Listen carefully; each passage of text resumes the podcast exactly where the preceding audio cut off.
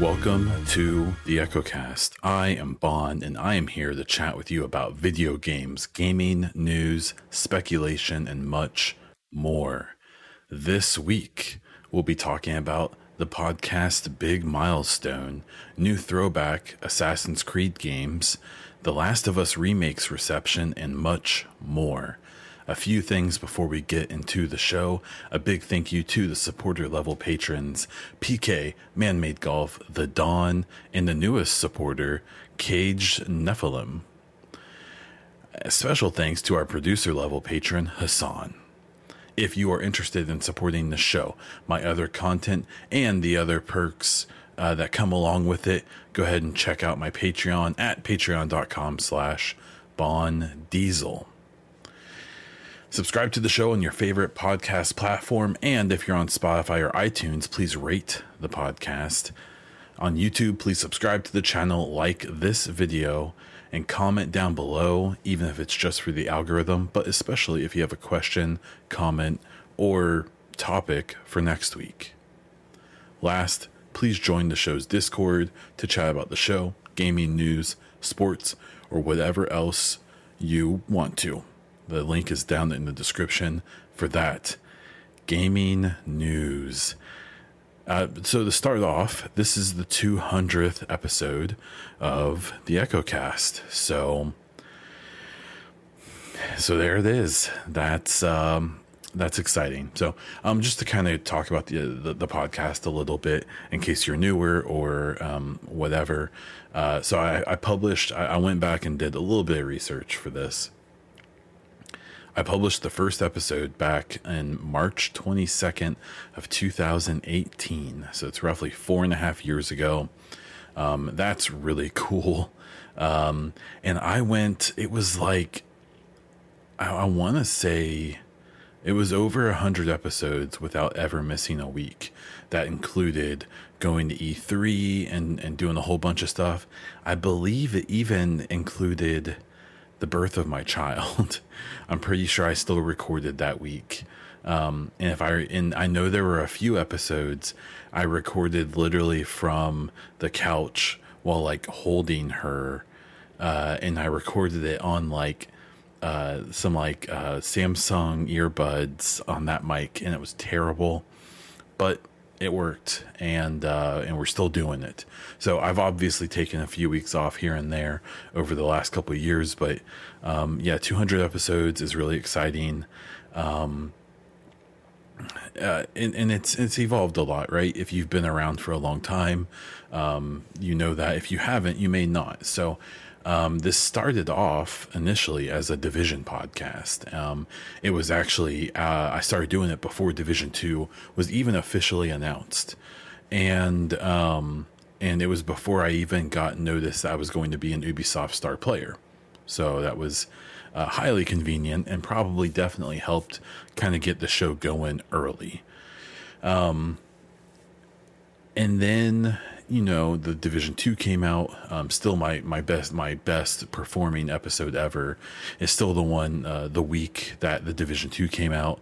It has like a few thousand listens which for me is a whole lot. It's about 10 times what um, uh, I, I, typically get. And so uh, that was exciting. Uh, and at that time i was monetized as well. So i, I made a few bucks off of that.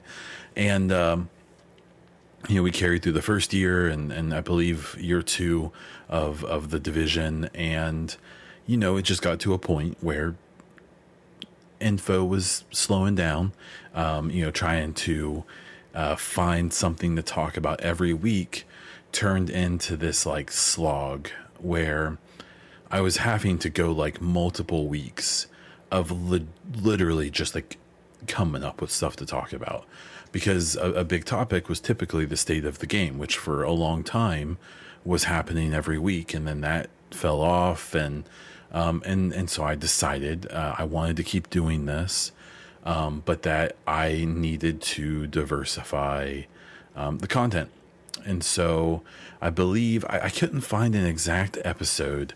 Um, but it was around last May, May of 2021, when I finally kind of started covering a lot of things.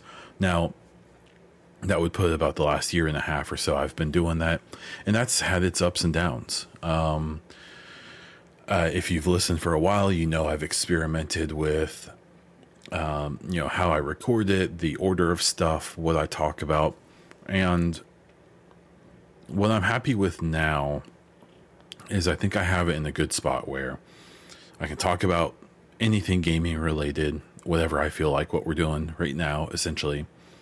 And then I basically try to make a segment for the division and Mass Effect every week.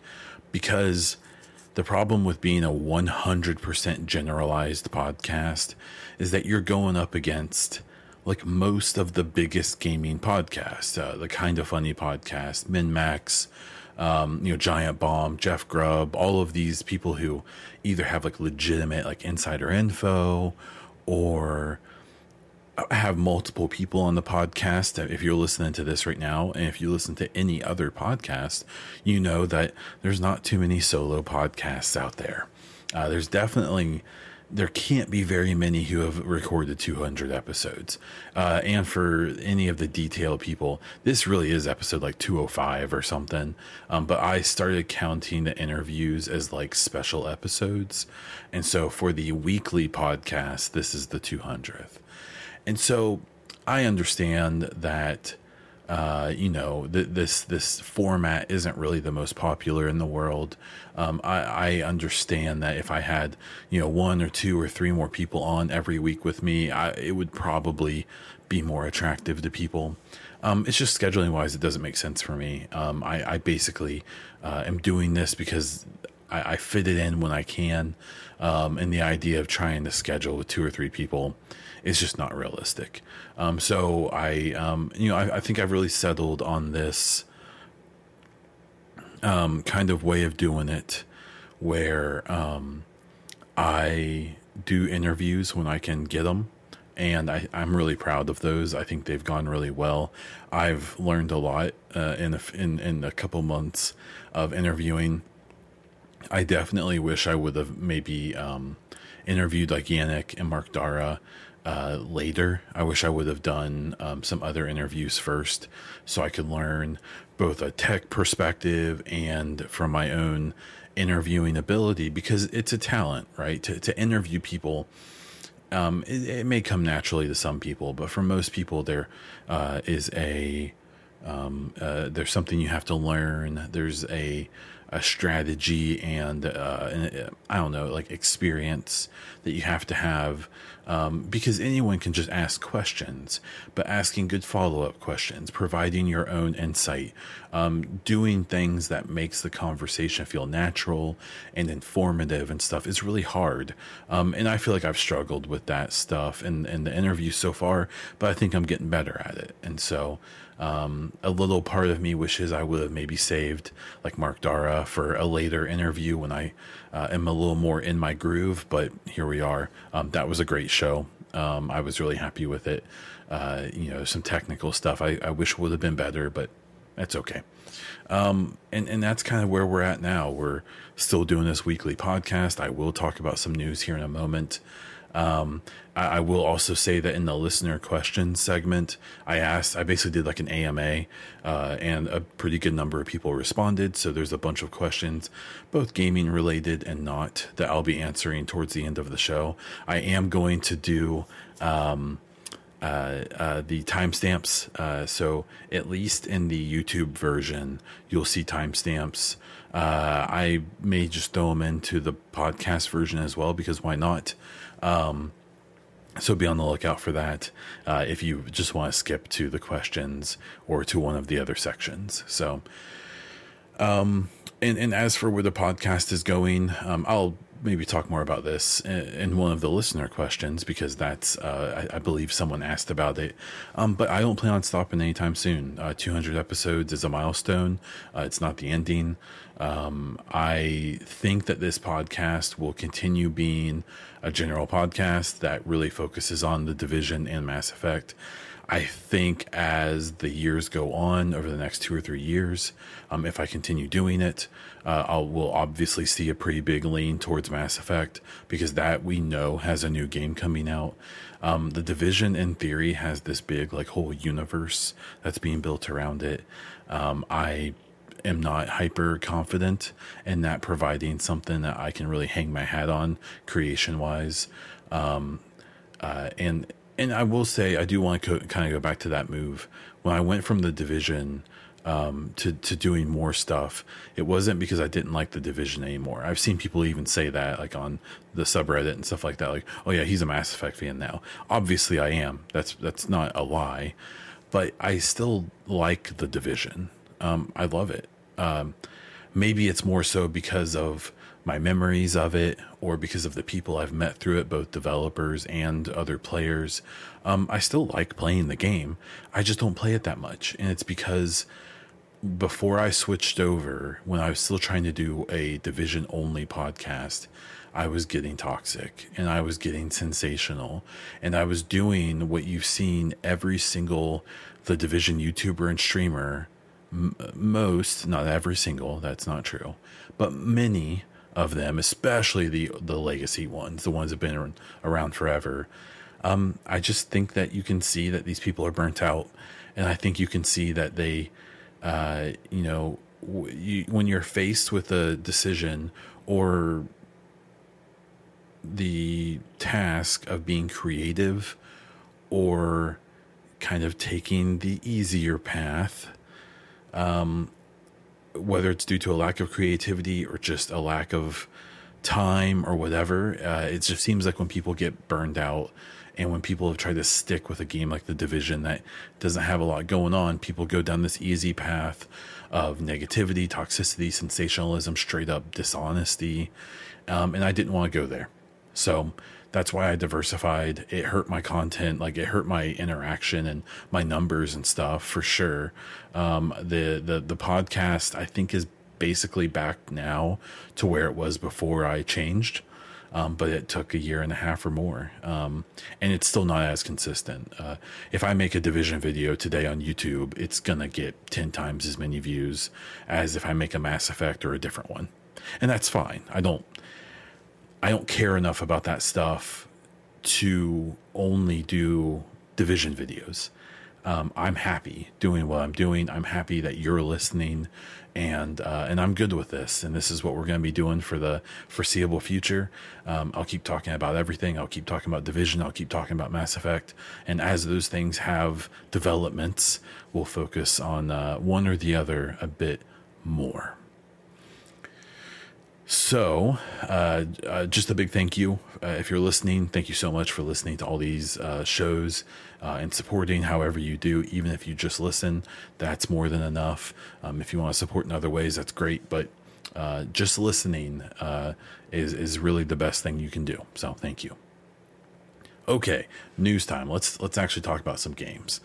so, Assassin's Creed Mirage has been announced. Um, Assassin's Creed Mirage is a uh, well, we don't know much about it yet. Okay, so the only thing we really have so far is a bunch of rumors, which I won't dive too much into.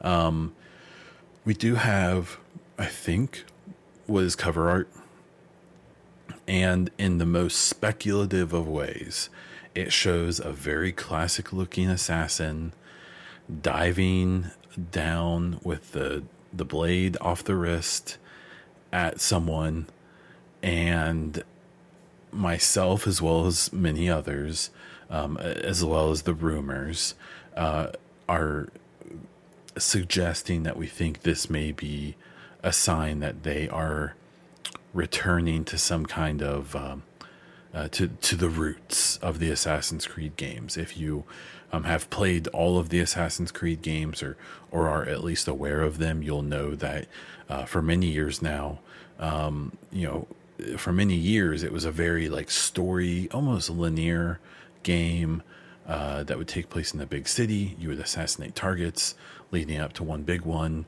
You would have tools and mechanics and things like that to use. Um, and then with uh, Origins, they started kind of leaning towards more of like a looter uh, RPG ish kind of thing. And then with Odyssey, they went all in on that. And then with Valhalla, they went like super all in on that. Um, I really like Origins. I, I think it's partially because it still does have some of that. It still felt like an old Assassin's Creed game, even though they were introducing more mystical things and things like that.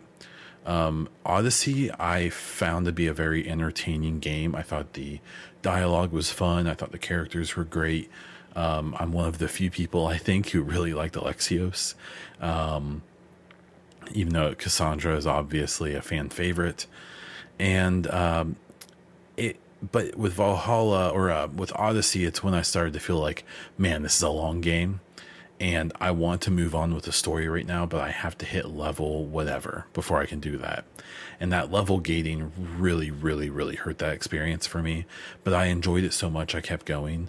And a big twist towards the end of the game, uh, of, of sorts, was really fun for me, and I thought it was really cool. Um, and that experience was really good.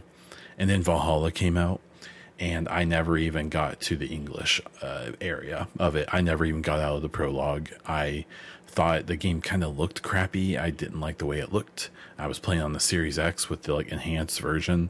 I thought it looked awful. My experience was very buggy. I found it to be like borderline like cringy.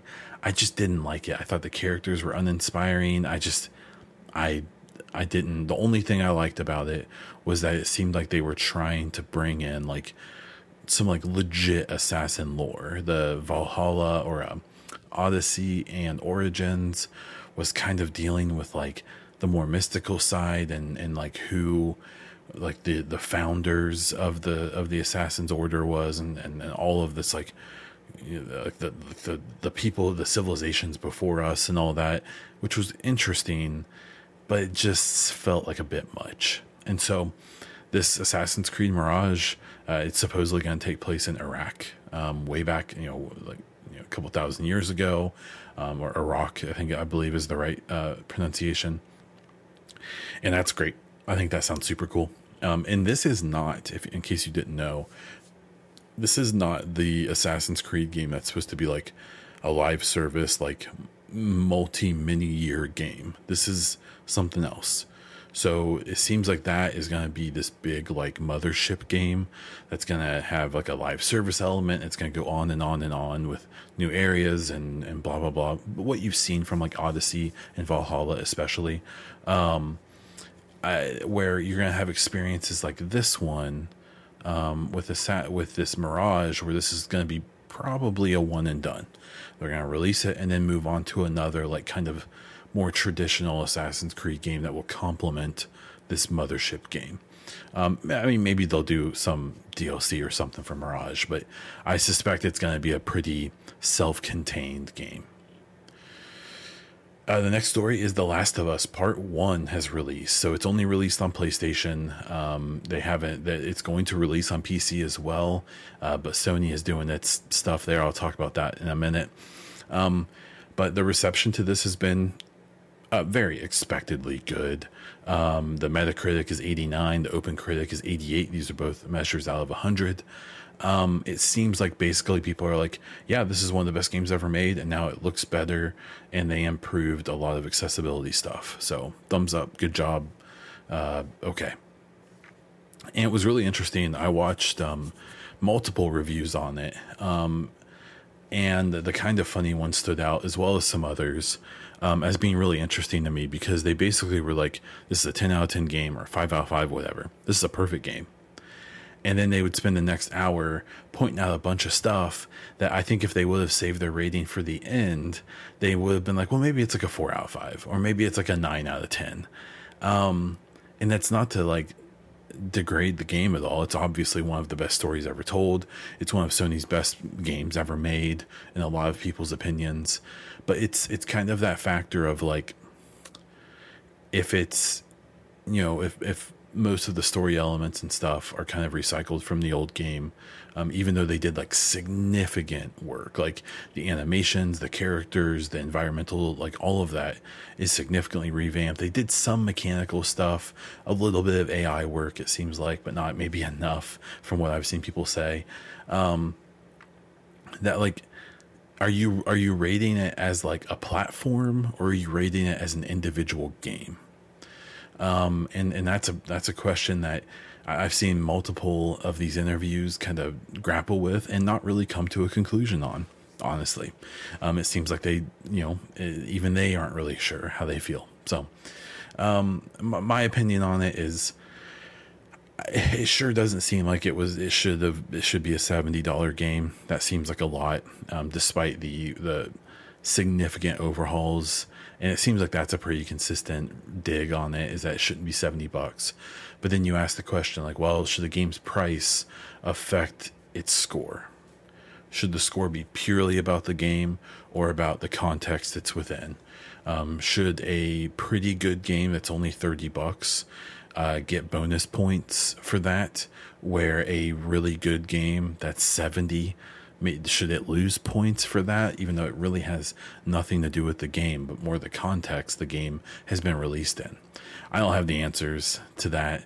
Um, the one thing i will kind of rant about is how i have zero absolutely zero doubt.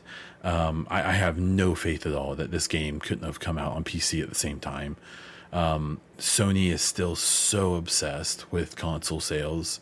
Uh, oddly enough, even though they're you know lightening their systems and, and raising their prices and stuff, they them winning the console sales numbers is the most important thing to that company, and and we see evidence of that in their resistance to putting games on PC.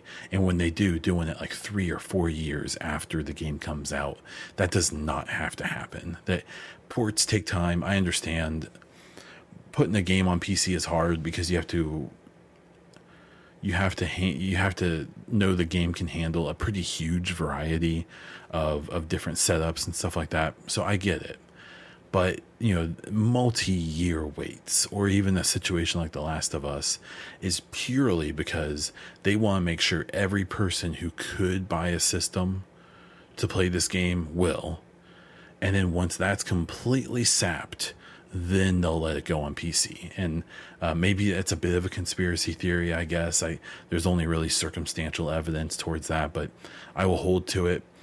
And I don't even blame them because I understand that they are really stuck in this like kind of old school idea of like we have to sell the most hardware um, because you can tell that like xbox gave up on that and sony doesn't even sell the most hardware nintendo does but because it's like a different class they i don't think they care but yeah it's it's very interesting. I i think that obsession will fade as time goes on. Um, I, I think I think PlayStation will be the last one to get the message, but I think they will get it eventually and realize like, you know, having you know focusing on having games you know like they obviously have this crazy roster of games but if you look at the games they're more alike than they are different and and, and that's obviously why they've like purchased Destiny and, and and they've been making their own moves just as Xbox is. And it seems like where Xbox is trying to kind of fill every niche of, in, in some capacity uh, you know without really being super successful at any of them um, Sony kind of has the opposite problem of like having the absolute market on third person open world adventure games with a good story on lock and that's about it um, and so it seems like they're trying to expand out of that uh, fairly small thing, but it works so well for them. It seems like they're almost like kind of terrified to leave it, right? So it, will be interesting to see what happens with like when the Last of Us PC version comes out and how Sony handles their PC releases in the future, because the day and day stuff won't happen on Sony until they don't care about console sales anymore and I don't think that's coming anytime soon. So, uh, speaking of not coming anytime soon, Halo Infinite. Um, so the content woes continue. Um, if you saw their kind of big update this week, it's really tough because like they're trying to be transparent. They're trying to give information when they're able. Um, you can tell they're trying to only give information when they can like be sure it's real information. Um, you know, as being like a big division fan as well as other games um, there, there's such a fine balance it seems like with these PR and com dev teams where like they want to get information out ASAP. They also don't want to put out information that ends up not being true. So they don't want to talk about they're working on this new feature and then two months later have to come back and say, actually, we can't put that feature in. Um, because that's very normal in video game development. Um, but, you know, video game development also used to be a studio disappeared for two, three years, and then a game came out, and then people played it. But now people are so obsessed with knowing like every step of the development process and knowing everything that's going on and everything they're thinking about doing. Well, you know, yeah, you want to be transparent about that stuff, but because players don't understand how games are made, um, and they don't have any uh, ability to understand that not everything that you want to put in a game gets into that game. Um, it, it, puts them in a tough spot where like they have to be so careful about what they show or don't show. Being a division fan, you've seen this evolution pretty heavily, uh, as well as many many other games. So, um, yeah, the Halo situation's tough. They put out the announcement that they are removing the couch co-op uh, that was initially um, you know boasted about quite a bit. Um, this current season's going to last for 10 months, uh, which is not great when some seasons in like Apex and stuff just last a couple weeks and then more stuff comes soon. Um, but they have, you know, they have pretty much confirmed that Forge, the big customizable mode, is coming towards the end of the year. So I think the outrage about the couch co op was a little silly. Um, obviously, I'm sure there's a decent number of people who that's still a factor to. It surely can't be enough to matter, though. I mean, I have such a hard time believing that that is really that big of a deal to more than like a few hundred people. And at the end of the day, if you're struggling to get content out, if you're if you're feeling the pressure of the fan base and and and your bosses and all that to to keep trying to bring this game back to what it probably should have been, it's Halo Infinite um, you, you know, you cut things that aren't worth it. And I'm betting that they had metrics to tell them that couch co-op was a super cool idea and was just not worth it. And that's where it's gonna be. So I'm I, I enjoyed Halo Infinite. I, I, enjoyed the story a lot. Um, I enjoyed a little bit of multiplayer, mostly big team battle, but I kind of dropped off. I, I, I, didn't find their battle pass system to be very approachable or fun to interact with. Um, and that was really about it. I I'm still playing Apex. I'm still playing Battlefield 2042, believe it or not.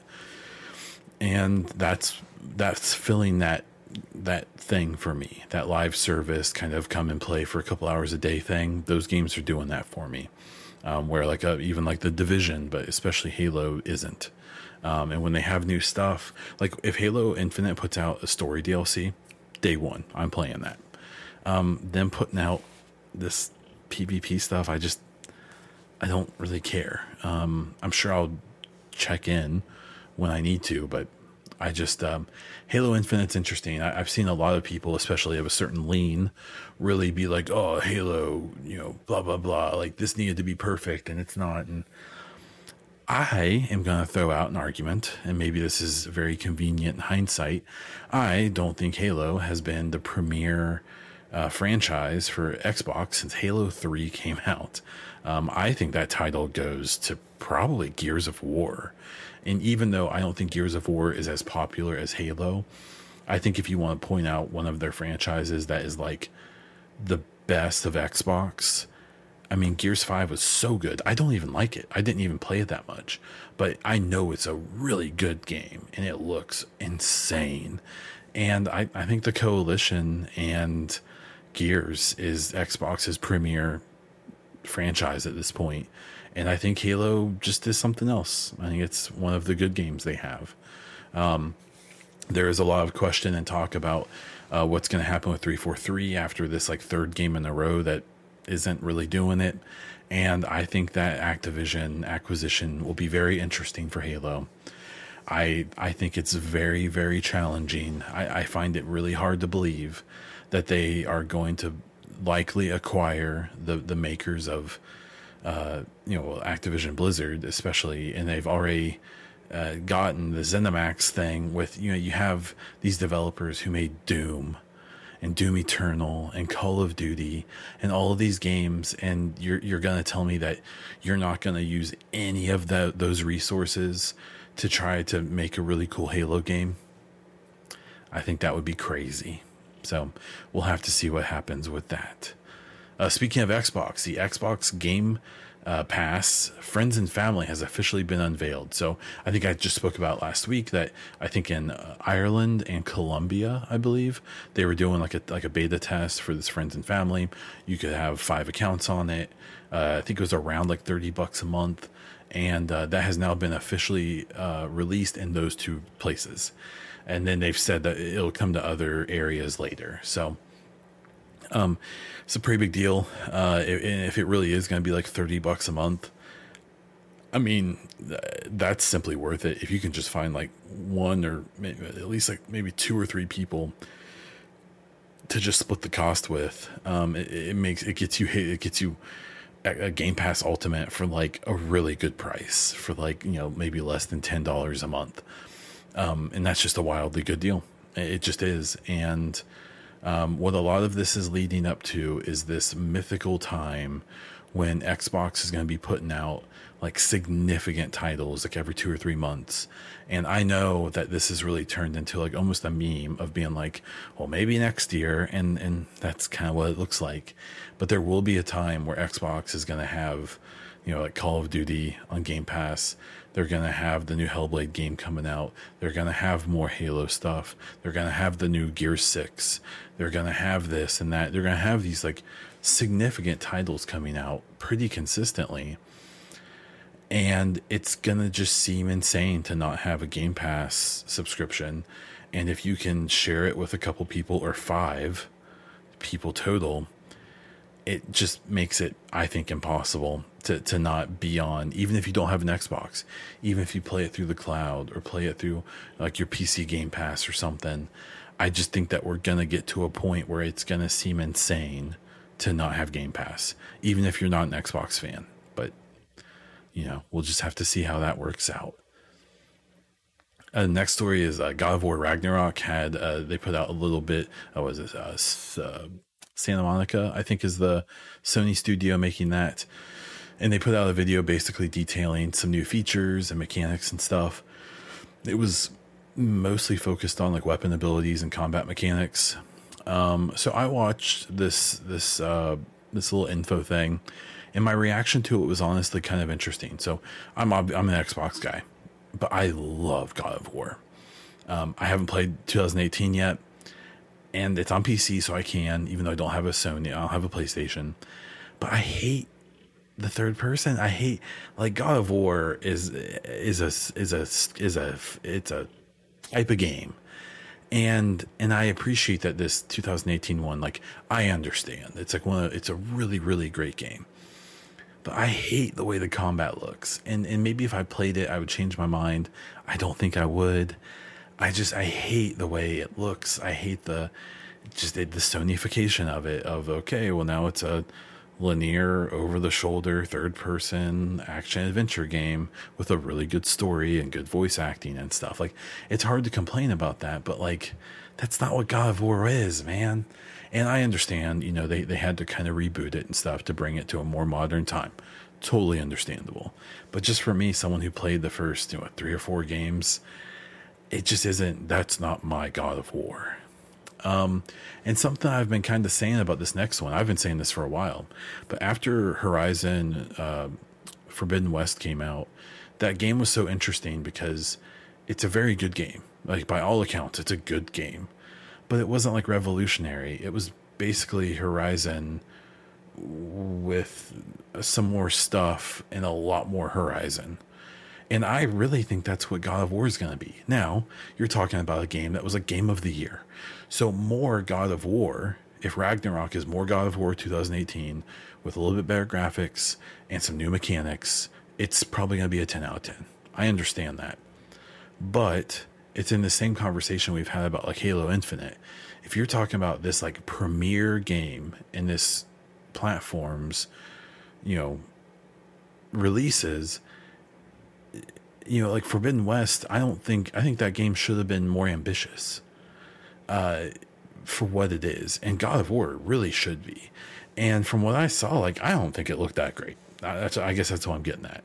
It just looked I, it looked like I was watching DLC from 2018, and that and that might be what it is. It might be the biggest DLC they've ever made, and that's fine, right?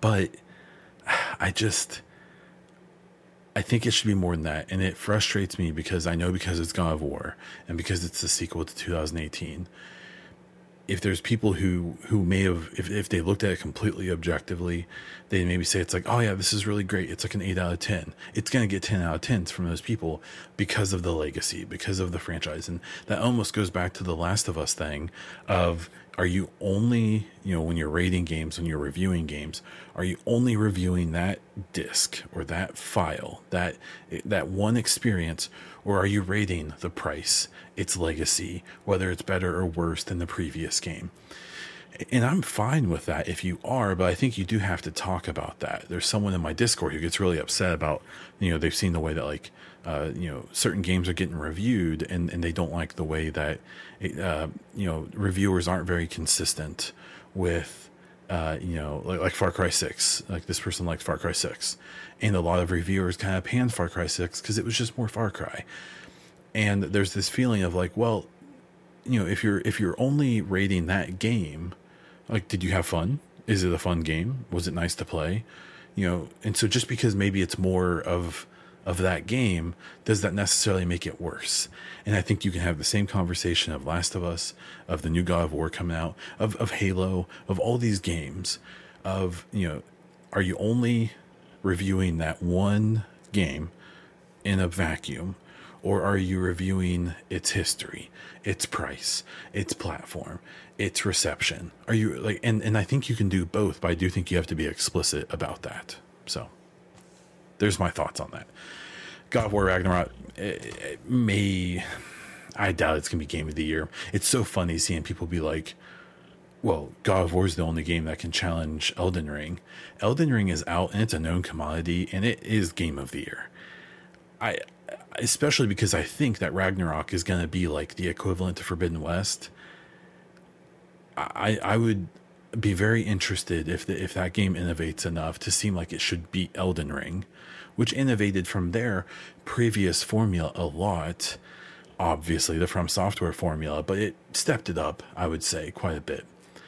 You know, I don't believe the next God of War is going to step it up in the same way, but I do think that there will be outside factors that will lead people to potentially want to put that over uh, Elden Ring for Game of the Year. So I'm very interested to see what that conversation looks like at the end of the year, uh, and uh, especially based on who's having it. So we'll have to uh, we'll have to wait and see. The last kind of general story here is about uh, an impression from a Game Pass game I played. It's Tinykin. Um, this is very quick. If you played Pikmin and you liked it, you should play Tinykin, especially if you have Game Pass. Um, it's adorable. Its art is very cool. Its mechanics are great. Um, it's a fun little game. Um, it, I mean, it's it's Pikmin. So, uh, I have a video. I have uh, uh, ten or twelve minutes, I think, on my YouTube. If you want to check that out, um, and you can kind of see how it plays and how it looks. I thought it was very adorable. I can't promise I'm going to finish it because that tends to not happen with me. But it's definitely a game that I will see and be like, hey, that's a good game. And it's definitely one I suggest. Okay, so to kind of break it up here in the middle, um, if you're enjoying this show and any of my other content, uh, I would ask you to please consider becoming a supporter over at patreon.com slash baundiesel. There's a whole bunch of tiers. There's a whole bunch of bonuses. Uh, you can check that out for yourself and pick out one that seems to fit for you. Check out all the different perks and all the things that you can get. And I would very much appreciate it. Right now, my main target uh, for that money to go towards is to um, to upgrade my camera and to maybe save up enough to go to E3 next year and cover that live. So, if you want to help me with that, uh, go and check it out. If you don't want to support through Patreon, you can uh, be a subscriber over on Twitch at twitch.tv slash baundiesel uh, and, you know, other places. So you can check out some of my other content as well. Okay, The Division. Um, nothing huge this week. Uh, we did find, uh, as I record this, phase two of the season 10 PTS is ongoing. They put out patch notes. They're basically just refining things. I, am not really going to talk much about it. Um, if you want some more in depth talk, check out Division Twitter or the subreddit um, or the forums. People are talking about the specific uh, changes they've made and how they feel about them. I can't be bothered to play this PTS. I, I love the game. Um, I hope that the changes are fun and cool, um, but there's nothing coming that I'm interested in enough to jump in. So I will trust the people who are uh, more interested uh, to really dive in and, and find some cool stuff. Uh, but that is happening. Season 10 is on its way. My guess is it's going to be out by the end of this month. Um, wouldn't surprise me if it's out within like the next week and a half or so we'll we'll see how this PTS goes. Obviously, if they have a phase three, it will probably be the end of the month. Um, there's a lot of resurgence PR going out. So that mobile game that looks like it's like a borderline like DLC of the first game uh, has kind of clarified. So they they were talking about these like I think it was like foundry workers or something. We're going to be this this new um, uh, faction that you would fight against, and I just assumed that would be who you were going to fight. Well, now they're putting out PR that's showing that you know they're going to have like cleaners uh, and Rikers, and I assume like LMB and uh, and maybe even rioters uh, in this game as well. So I'm not really interested in this mobile game even a little bit. I will try it out. I do want to see what it's all about. Um, I can't imagine I'm going to be that interested, but hey, they're putting out a lot of good info. And if you want more division, it seems like Resurgence is going to be a pretty good uh, place to get it. So, on the other hand, Heartland, uh, we still have not heard anything more about that. Uh, there is an Ubisoft forward on the 10th of this month, uh, which I will be covering. Uh, I think you can get drops from watching me too. Um, I'm, I'm, one of their partnered streamers uh, to do that. So, uh, make sure you come by my stream during that show and we can kind of see what they have to show us. That show has a lot riding on it, man. So we know they're going to talk about like Assassin's Creed. I'm sure they'll talk about Siege. Um, but I, I we'll see if Division is in, is in there. I think Resurgence will be because that's probably coming sooner and later. They might talk about season 10 in there. I doubt it. But if they don't talk about Heartland, in this next um, uh, Ubisoft Forward, I would start to be pretty suspicious about the status of that game. Um, it's very weird. That that game, uh, it, it's very odd. Um, obviously, I, I, wouldn't give out any privileged information, but purely from the perspective of someone on the outside, I, it's even more baffling. Um, maybe I don't know, but I don't know. I, I, I'm I'm I'm fearful for Heartland, if you want me to be honest, and um, I, I, I really am curious to what's happening. Um, but hopefully I'm wrong. We'll have to wait and see. Okay, so with Mass Effect, uh, there was nothing too big um, this this week. Uh, I do have a big giveaway coming. Uh, so the idea was for this show, for the 200th episode, I, I had like three hundred dollars in Bioware credit from my. Uh, if you've ever seen my twenty percent discount code, it's down in the description. If that one doesn't work, let me know. I'll get you a different one. Um, I, I get a commission off of that, and at least for now, I can only use it as stored credit. And so I've been using that store credit to buy like giveaway stuff. So this time I spent like 250 bucks of, of gift card money uh, to buy a whole bunch of crap to give away. So keep an eye on my Twitter. It's at Baun Diesel or at the EchoCast. Um, I, will be doing the giveaway through Twitter um, this time.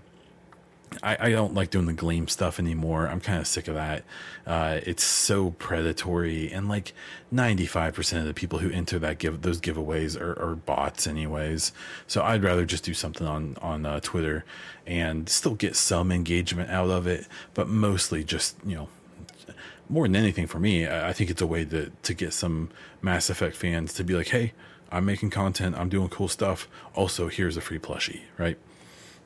So be on the lookout for that. My plan with that, because I had some issues buying the stuff, is to um, probably start the giveaway at the beginning of October and go until N7 day. Um, to try to kind of, it's gonna be too late to wrap in like the uh, the the episode 200 stuff. Uh, the stuff won't be here for a few weeks, and so I think I'm gonna do that and try to kind of uh, get off, uh, you know, piggyback off of that N7 day hype. Um, and speaking of N7 day, the one thing I did kind of want to chat about is um, what I think may come from that. Um, and to kind of have that discussion. So I think N7 day this year is very interesting. So, uh, so two years ago, there wasn't anything that big but they did have the game awards not long after and that's when they did the the, the teaser trailer that many of us including myself and a lot of other creators have come through every frame of and are still come up with theories about. Um, so they did the teaser trailer confirming the game you know that the franchise is continuing um, despite andromeda right? And then last year in 2021 they um, have done a they, they did a poster uh, and it was last minute. I remember myself, like I remember taking time that day.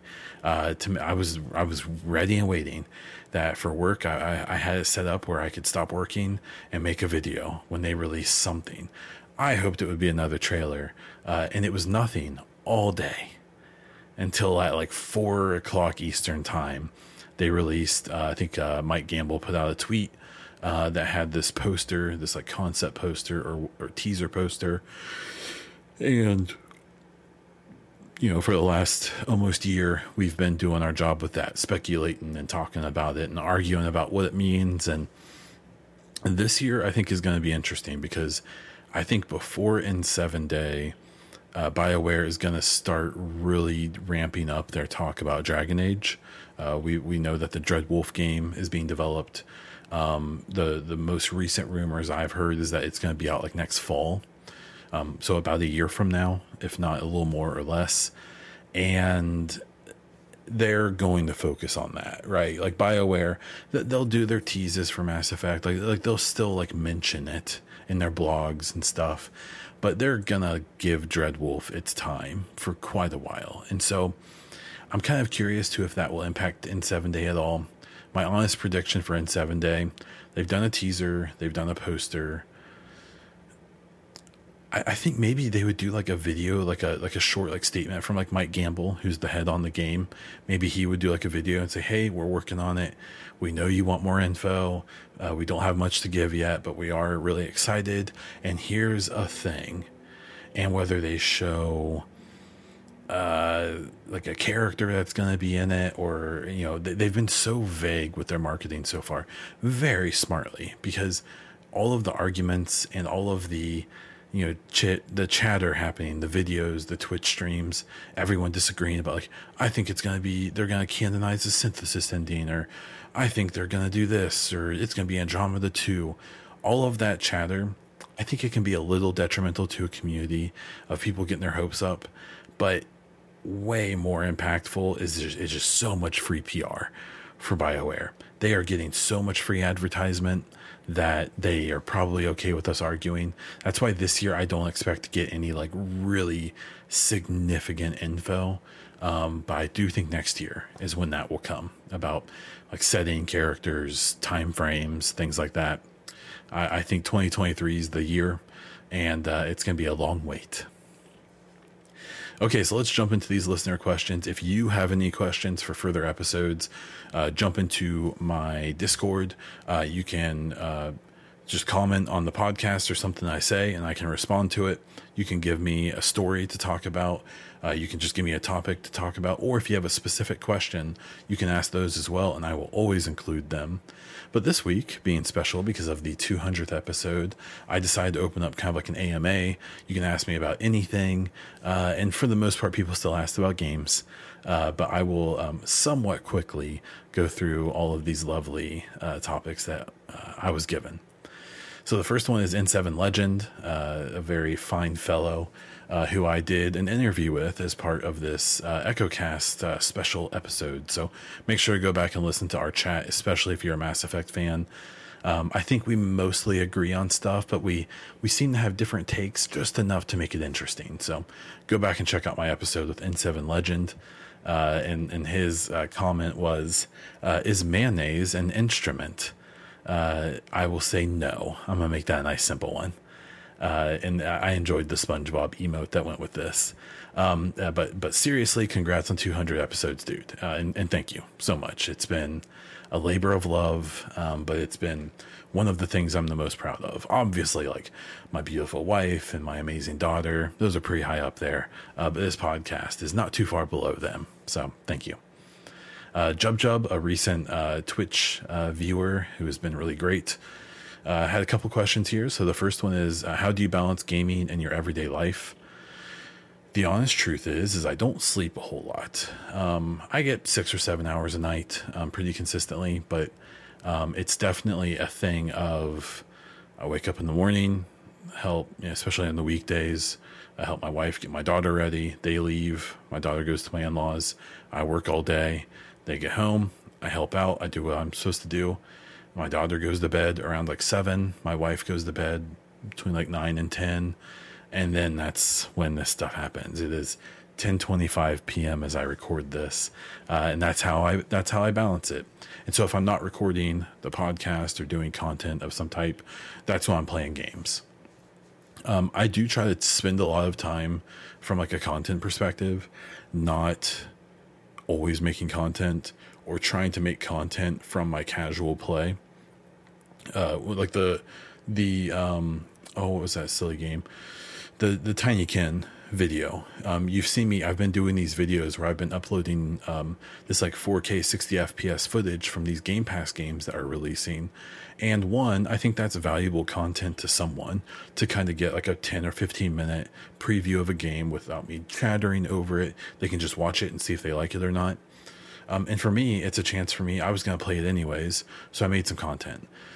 So I've really tried to cut back on like the purposeful content um, streams, podcast, like narrative videos. Um, I even try to do videos where I just kind of riff for like 10 minutes and then put it out um, because that's a way for me to feel like I'm putting out stuff that's useful and valuable, but I can still do it in that like nine o'clock to midnight window.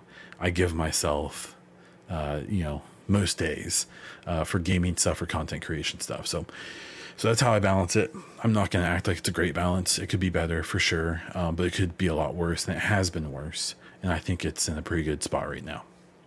Uh, and then the second question from Jub Jub was uh, Can you eat in one sitting a statue of yourself made of jelly? No, I could not. That sounds disgusting. So thank you. Uh, the the OG fan, the OG supporter here, Neuronix, says, when you started this journey four and a half years ago, where did uh, you see yourself five years later? Um, so four and a half years ago, when this podcast started, I was pretty recently married. I had gotten into like the division one community a little bit. I was doing like build guides. I was doing the thing right? I was doing build guides. I was doing screenshots. I was kind of just being introduced to like Twitch and things like that. I don't think I was. Uh, oh no, I was streaming, but not for very long. Only for a few months when I started the podcast, and um, I, uh, you know, it was something new. I'm kind of a homebody. Um, I do like going. I play volleyball. I spend time with my friends and family. Um, but I'm a homebody. I like being home, and I like games. And so doing this kind of stuff uh, was very attractive. So doing a podcast uh, you know, listening to myself talk for an hour, uh, you know, about things I enjoy. Um, you know, that's I, I never really knew what would come of it, and what has come of it is a trip to E3, uh, a, a, chance to play a whole bunch of games very early, um, a few games that have never even come out. Um, it's met me a bunch of people I would have never met otherwise, like yourself, Neuro um, er, and, and, and it's really expanded my mind by getting to talk to people from all kinds of places who have different perspectives and thoughts and things about everything. And, um, and I find myself almost five years later, um, feeling like very lucky and, and very happy. Um, feeling like maybe my time could be allocated a little better for my own health. You know, when I started doing this, I didn't have this uh, extra bit on my chin and my cheeks, and I had a little bit more hair when we started this uh, whole thing. Um, but overall, I find myself in a very good spot. Uh, five years from now, oh my God, Five years from now, it'll be 2027. Um, you know, I, I would like to still be doing this podcast. I think that'd be really cool. Um, I, I don't really think I ever see this thing becoming like my thing. Um, I think I was too late in the game for that. I don't think I'm good enough at it necessarily. Uh, and I don't really think I'm willing to like go all in. Um, but I do think I could continue doing this stuff as like a really serious hobby, a thing that I am passionate about. I'm trying to make better. I'm trying to make successful. Um, more for the challenge than the the victory, right? And so, yeah, hopefully five years from now, I'm still playing games. I'm still sitting here talking to myself for an hour, and uh, you know, that would be pretty cool. So, thank you for the question. Three Eskimo really took advantage of this, uh, but these I'll, I'll, make these questions fairly quick. Uh, aisle or window seat on an airplane? Uh, window. I like the aisle because I hate bothering other people. So I don't like being the one who has to climb over other people's legs to get to my seat. But uh, when I flew out to E3, I was in the aisle seat, I think, for a couple of my flights. And I got whacked with the cart twice because I fell asleep. And I think those people intentionally like give you a good pop if you lean out into the aisle if you're sleeping.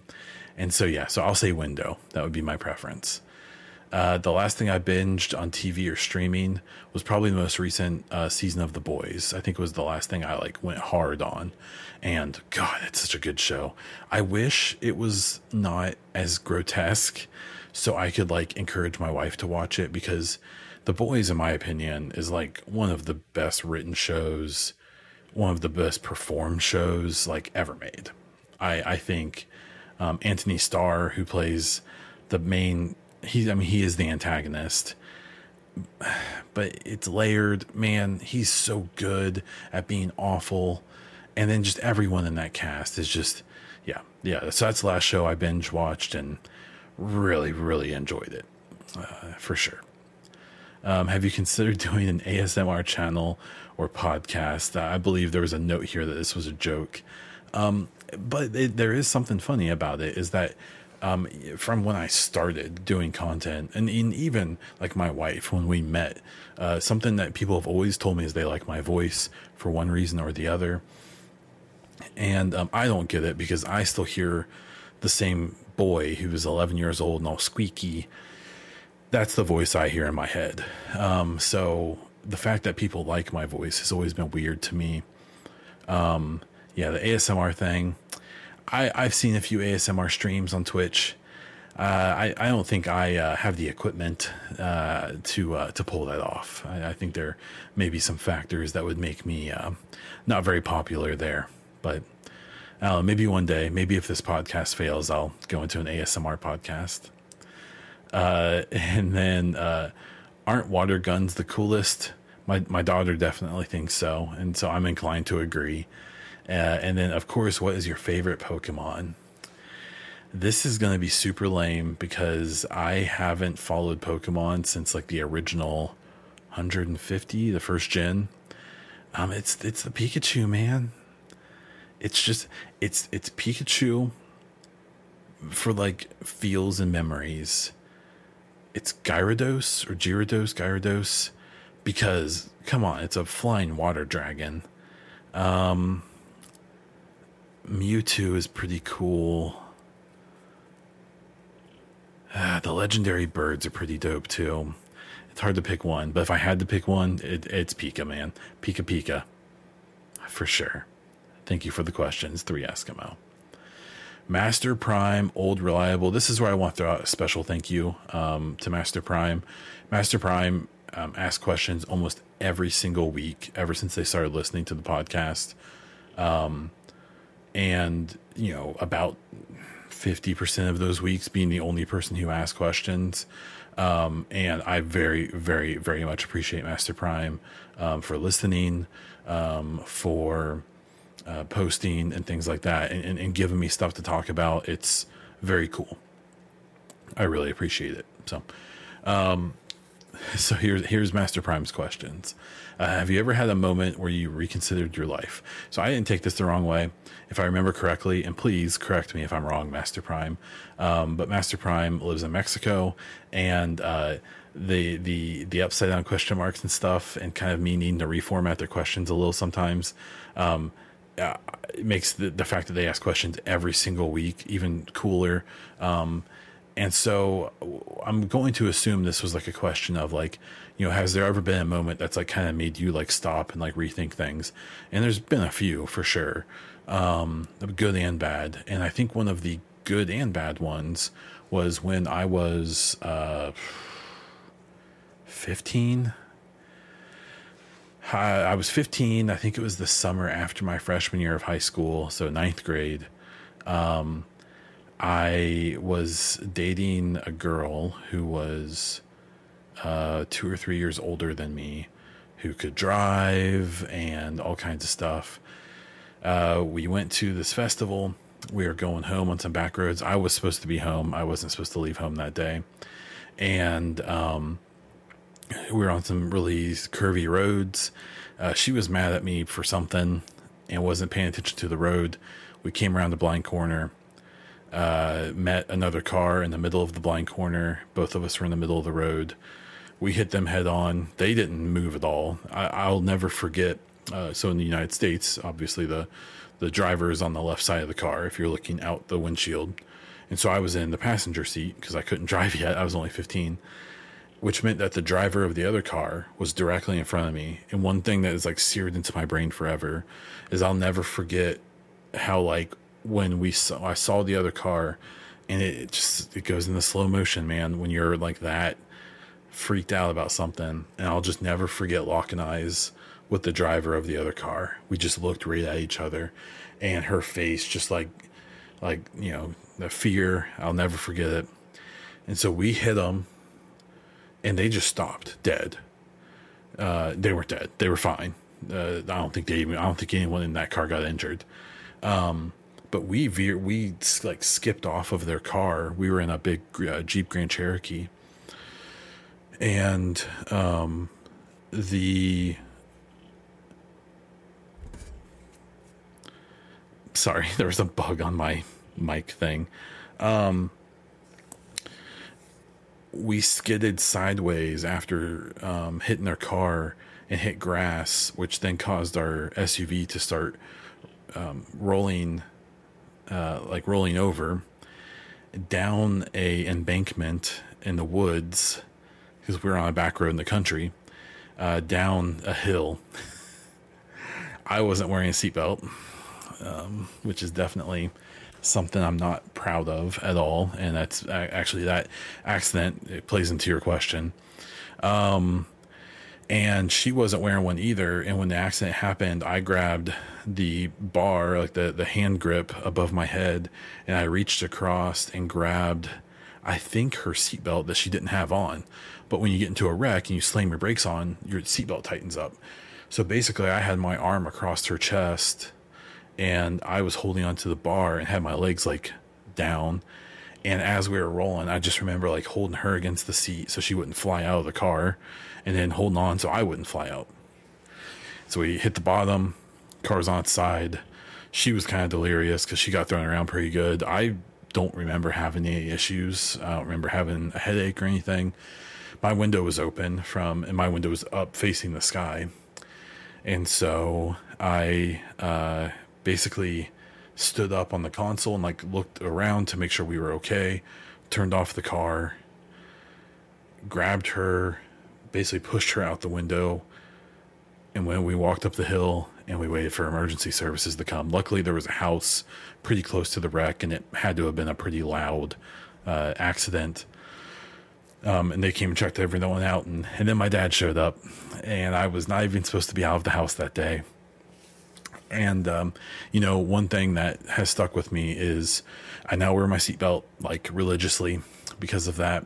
I, uh, reevaluated some relationships I was uh, I, I had at the time. I was young, so it didn't really stick as well as it could have. but one of the biggest things that happened was that my dad, like, I didn't, I think I may have been grounded for a little bit, which was 100% acceptable, like, understandable. But it was the fact that he showed concern for my well being rather than anger at my bad decision that has made me a better father to emulate my dad. Um, and really um, probably changed a lot for me in that uh, it turned into a thing where like I wasn't scared to tell him when I like messed something up.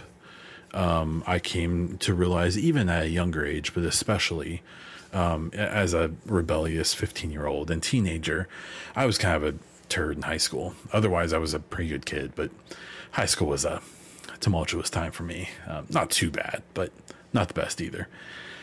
And um, yeah, I, I, think that really uh, made me appreciate him even more um, to this day. And uh, has made me the type of father that, like, I, I hope my child will come to me if she's in trouble, or to our, to my wife, instead of being scared to get in more trouble.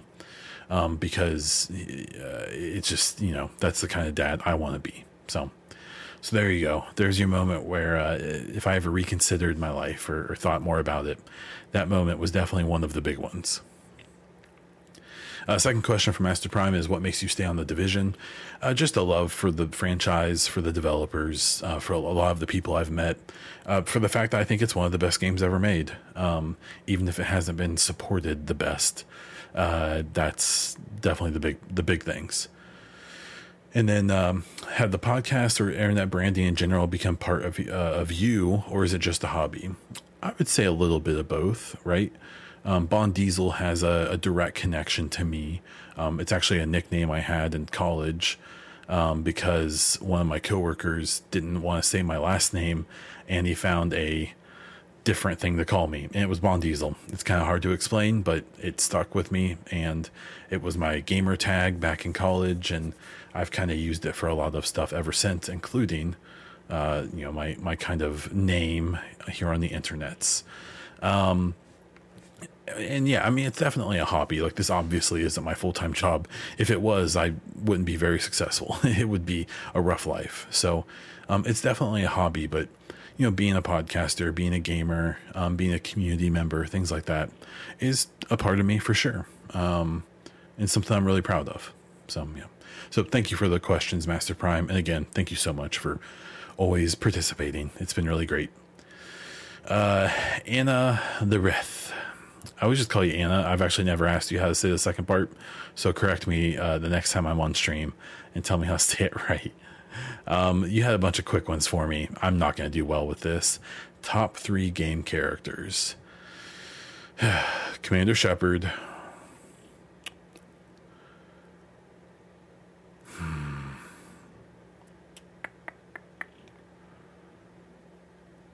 The protagonist from Red Dead and Red Dead 2 com- like to like tied. I can't pick one. It's just a couple of my favorite games ever. Um and then a third one that's so hard for me because I um I really just kind of think about those. Um I will say and of course I'm to look like an idiot cuz I can't remember his name, but from season 1 of The Walking Dead uh the the the guy you play as is it Eli or something um, his that I, I played that when my daughter was very young last summer of 2021, I think, and that whole series of games really touched me um, really significantly. But that first uh, season, especially, of seeing that like pseudo father daughter relationship and you know spoilers but him sacrificing everything at the end for her um, and, and, and getting her to where she needed to go and teaching her the lessons she needed for the rest of her life, or or at least for the rest of the time you play as her, was really really meaningful to me. So I, I would say those are the three I can think of off the top of my head. Uh, top three game missions or quests. Um, the Fallout 3 Megaton kind of quest and all of the different ways that can play out is one that stands out Um, the Priority Earth in Mass Effect Three, even though I know it's like a not everyone loves it. I, to me, it's just every time I get to that mission, I just feel so full of things. Um, that's definitely a big one. Um, what's another good one? Uh, um, I will say the the game Haven. Uh, that was like my game of the year in 2020, I think.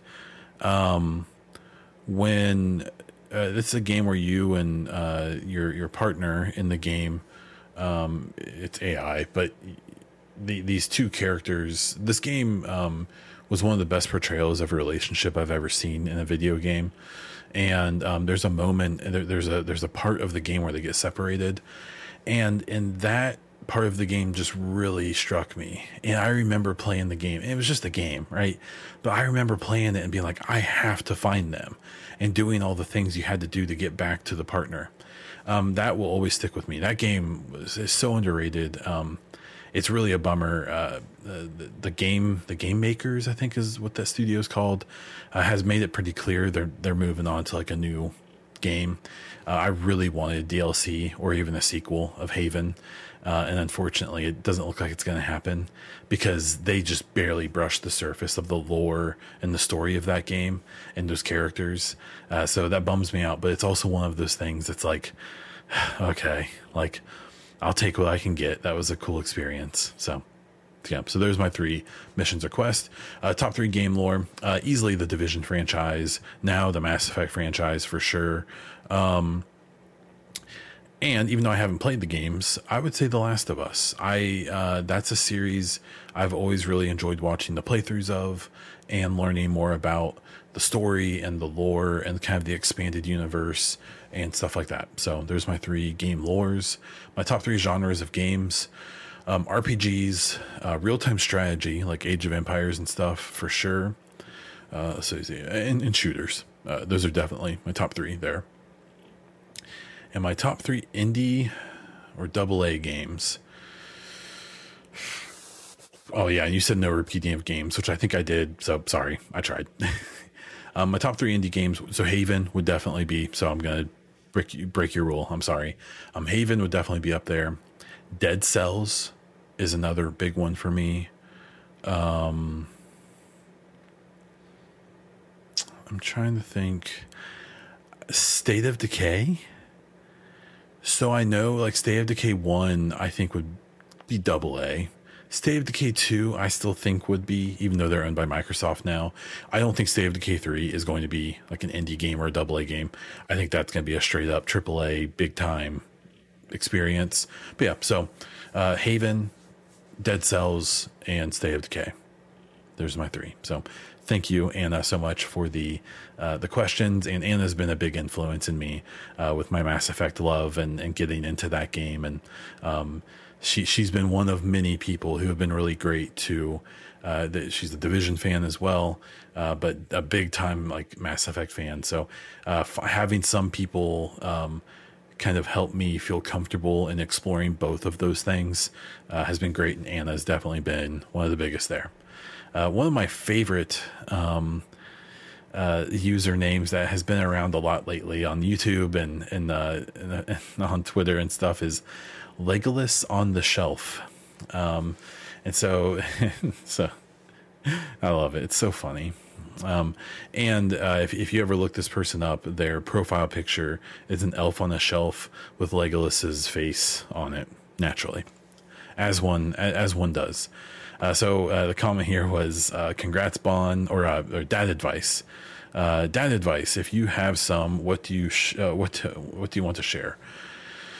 Um, I think how what I said before about my dad trying to establish early that the truth will always be better than lying. Um, that you may have consequences either way, but you know to to to um, you know the consequences won't be as bad if you're truthful. Uh, for like a baby, for like an infant or something, um, learn how to swaddle.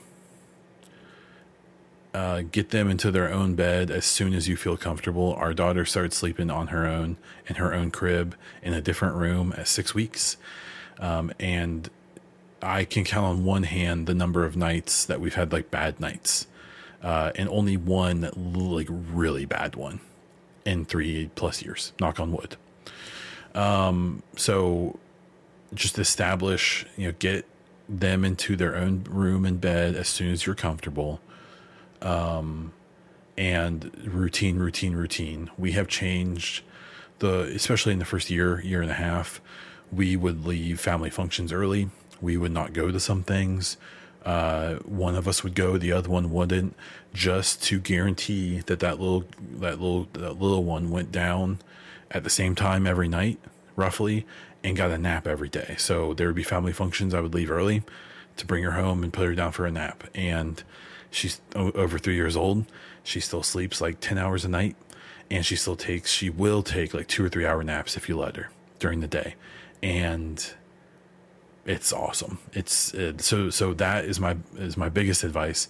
My next bit of advice is after that baby's born, you'll be in the hospital for a day or two the hospital we went to um, was extremely pushy about nursing.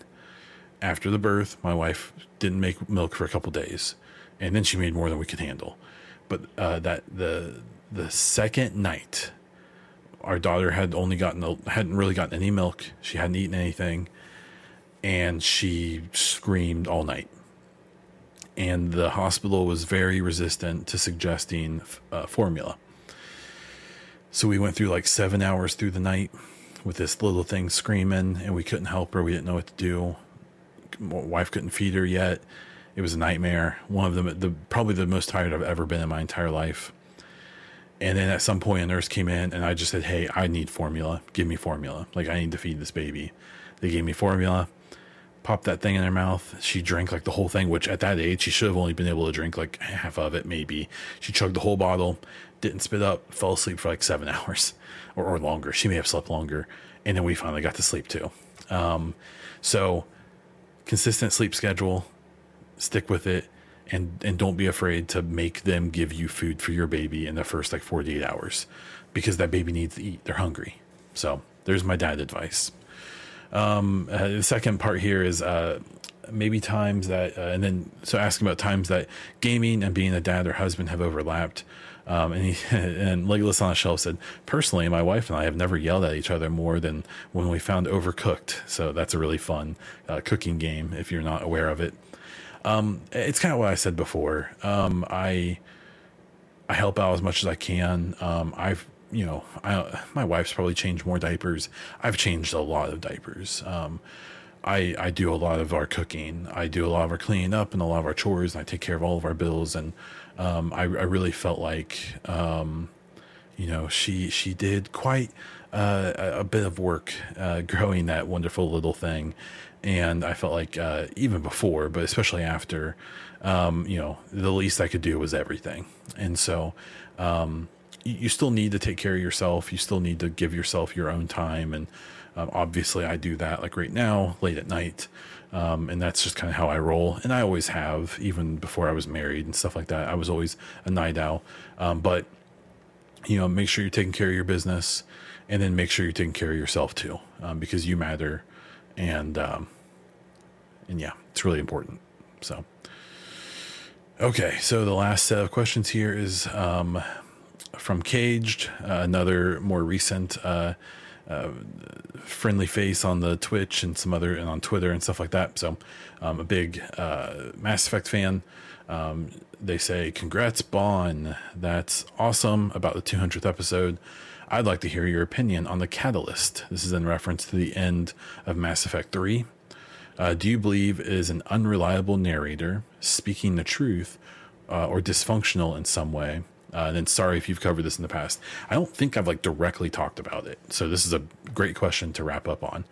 Um, so the catalyst, if you're not aware of what Mass Effect is, the all three games in the original trilogy led up to this battle with these basically unbeatable um, species of creature that their prerogative was to wipe all technology and technologically advanced races from the entire Milky Way every 50,000 years um, because it uh, to prevent AI from um, basically doing it themselves. It, it's there's a it, there's a lot, right?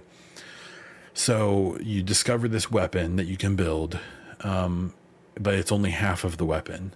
And so, you, so throughout the third game, you build this weapon with the help of everyone else, but you have to find the other half. And then you do find the other half. And all along, it was this home base that you've been interacting with since the first game. And so at the end of the game, these are obviously spoilers, you get this thing that you built to the home base. You connect them to, to finally be the super weapon against this these sentient creatures, these these whatever, who are there to kill all of the humans and all of the other races, uh, to wipe them all out. And you're given um, th- essentially three choices, um, and and that's kind of the reference here is uh, the catalyst uh, is shown to you as this image of a little boy that you saw die at the beginning of the game. It's obviously like a projection of your character's, you know, self conscious issues or whatever, PTSD, things like that. And so what they tell you is that you have to, uh, they, basically tell you uh, the three choices, and to um, destroy all of these creatures. They're called the Reapers.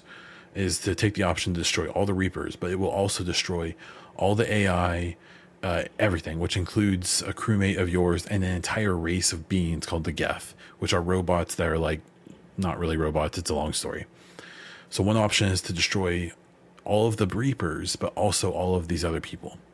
The second option is that your character will sacrifice itself and essentially become the new catalyst who's in charge of all the Reapers. And so you can sacrifice yourself and become the boss of the Reapers and do whatever you want. You can send them off back to deep space to be gone forever. You can have them help rebuild everything, whatever you want. You could become evil and become just as bad as the catalyst, whatever. And then the third choice is that you sacrifice yourself um, and combine all AI and all organic beings into one, into this big harmonious galaxy where everyone gets along. And so, to me, the obvious choice has always been the destroy ending because the other choices seem like what the Reapers would want you to do because they still get to exist. And um, part of this catalyst, this this this AI that um, is trying to help you decide what to do or persuade you, tells you, well, you're going to kill off this entire race of people one of your crewmates is going to die because they're an AI. Even your own character, Commander Shepard, is like significantly infused with AI and, and mechanical bits and, and, and parts. And says like you you you're gonna die too. Like you you know you're one of them, or at least partly. And so what Cage is asking is, do you think um, that there's a big theory in the community that the catalyst is lying. It wants you to pick the control or the synthesis ending so they can essentially continue to exist. Where if you choose destroy, they don't because everything gets blown up. And um, I think they are being manipulative, but mostly honest. Or I at least think the three choices are honest. I think all of the information that the catalyst tells you beyond that is very pushy, trying to get you to pick the endings that would be best for them. Um, because like I, I would argue that the control ending especially, but even the synthesis ending is like still like kind of handing a win to the Reapers. Um, in my opinion, that's why I always pick destroy. I I've tried to get myself to pick other endings. I'm literally on a renegade run right now where I won't get the 7400 EMS I need to save Shep. And if I couldn't do that, I was going to pick one of the other endings. I don't think I can do it. I just don't think I can do it. Uh, I'll see when it comes down to that, which I may actually be playing uh, tomorrow or sometime soon on stream. But um, I think they are, I would say, an unreliable narrator is the best descriptor of what I think. I think the basic premise of what the, the catalyst tells Commander Shepard is true. um, but I think it has a lot of bias in it. Um, this again just comes down to the whole idea that I've talked a lot about of like, I do not envy the writers of this next Mass Effect game at all. Because I think the best way for them to handle the game moving forward is to pick a canon ending, which I think should be the destroy ending, and to just move on from there. Um, but it's it's they're gonna make oof, it's gonna be interesting. So it's a very good question, Cage. It may even be a good thing to make a whole video on at some point. So thank you for that. And that was all of the questions. Thank you so much to everyone who participated. That was really awesome. Uh, it's nice to get to answer all of those. Uh, we're going to hit some content updates and then wrap this wonderful 200th episode up. Uh, I do have um, a bunch of videos coming up. Um, I've I've posted a video a day for almost over a month at this point. Um, kind of not on purpose. I've just what I was talking about before, becoming efficient with my content, putting out some purposeful stuff, putting out some other stuff that's just a part of what I'm doing anyways. Um, it's been great, so please check that stuff out. I would really appreciate it. Um, I have a couple new videos coming out soon where I just put out one talking about like, are games really fun anymore? Has that been ruined? Um, a bunch of Mass Effect videos. Uh, when season 10 of The Division comes out, I'll probably do a video about that as well. Uh, so keep an eye out for all of that. I'm also working on getting more interviews scheduled. I have two or three that are like tentatively um, confirmed at this point, but we need days and times. So I'm working on that. And so um, keep an eye out for uh, all of those. So, uh, so that's where we're going to wrap this thing up. Again, thank you guys so much, uh, guys and gals, and everyone else um, for listening, for you know checking out my stuff and sharing it and and interacting and supporting on Patreon, Patreon, or uh, on Twitch or wherever. Um, whether you just watch or listen or share um, or contribute, you know, I, I appreciate every single part of it. So.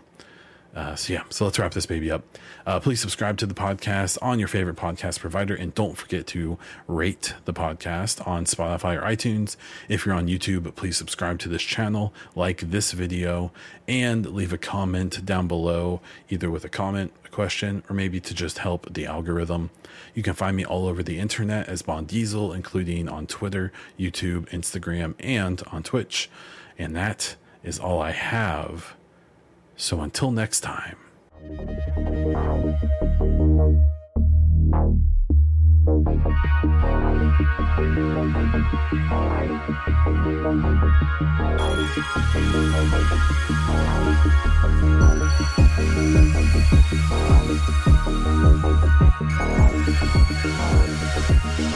back.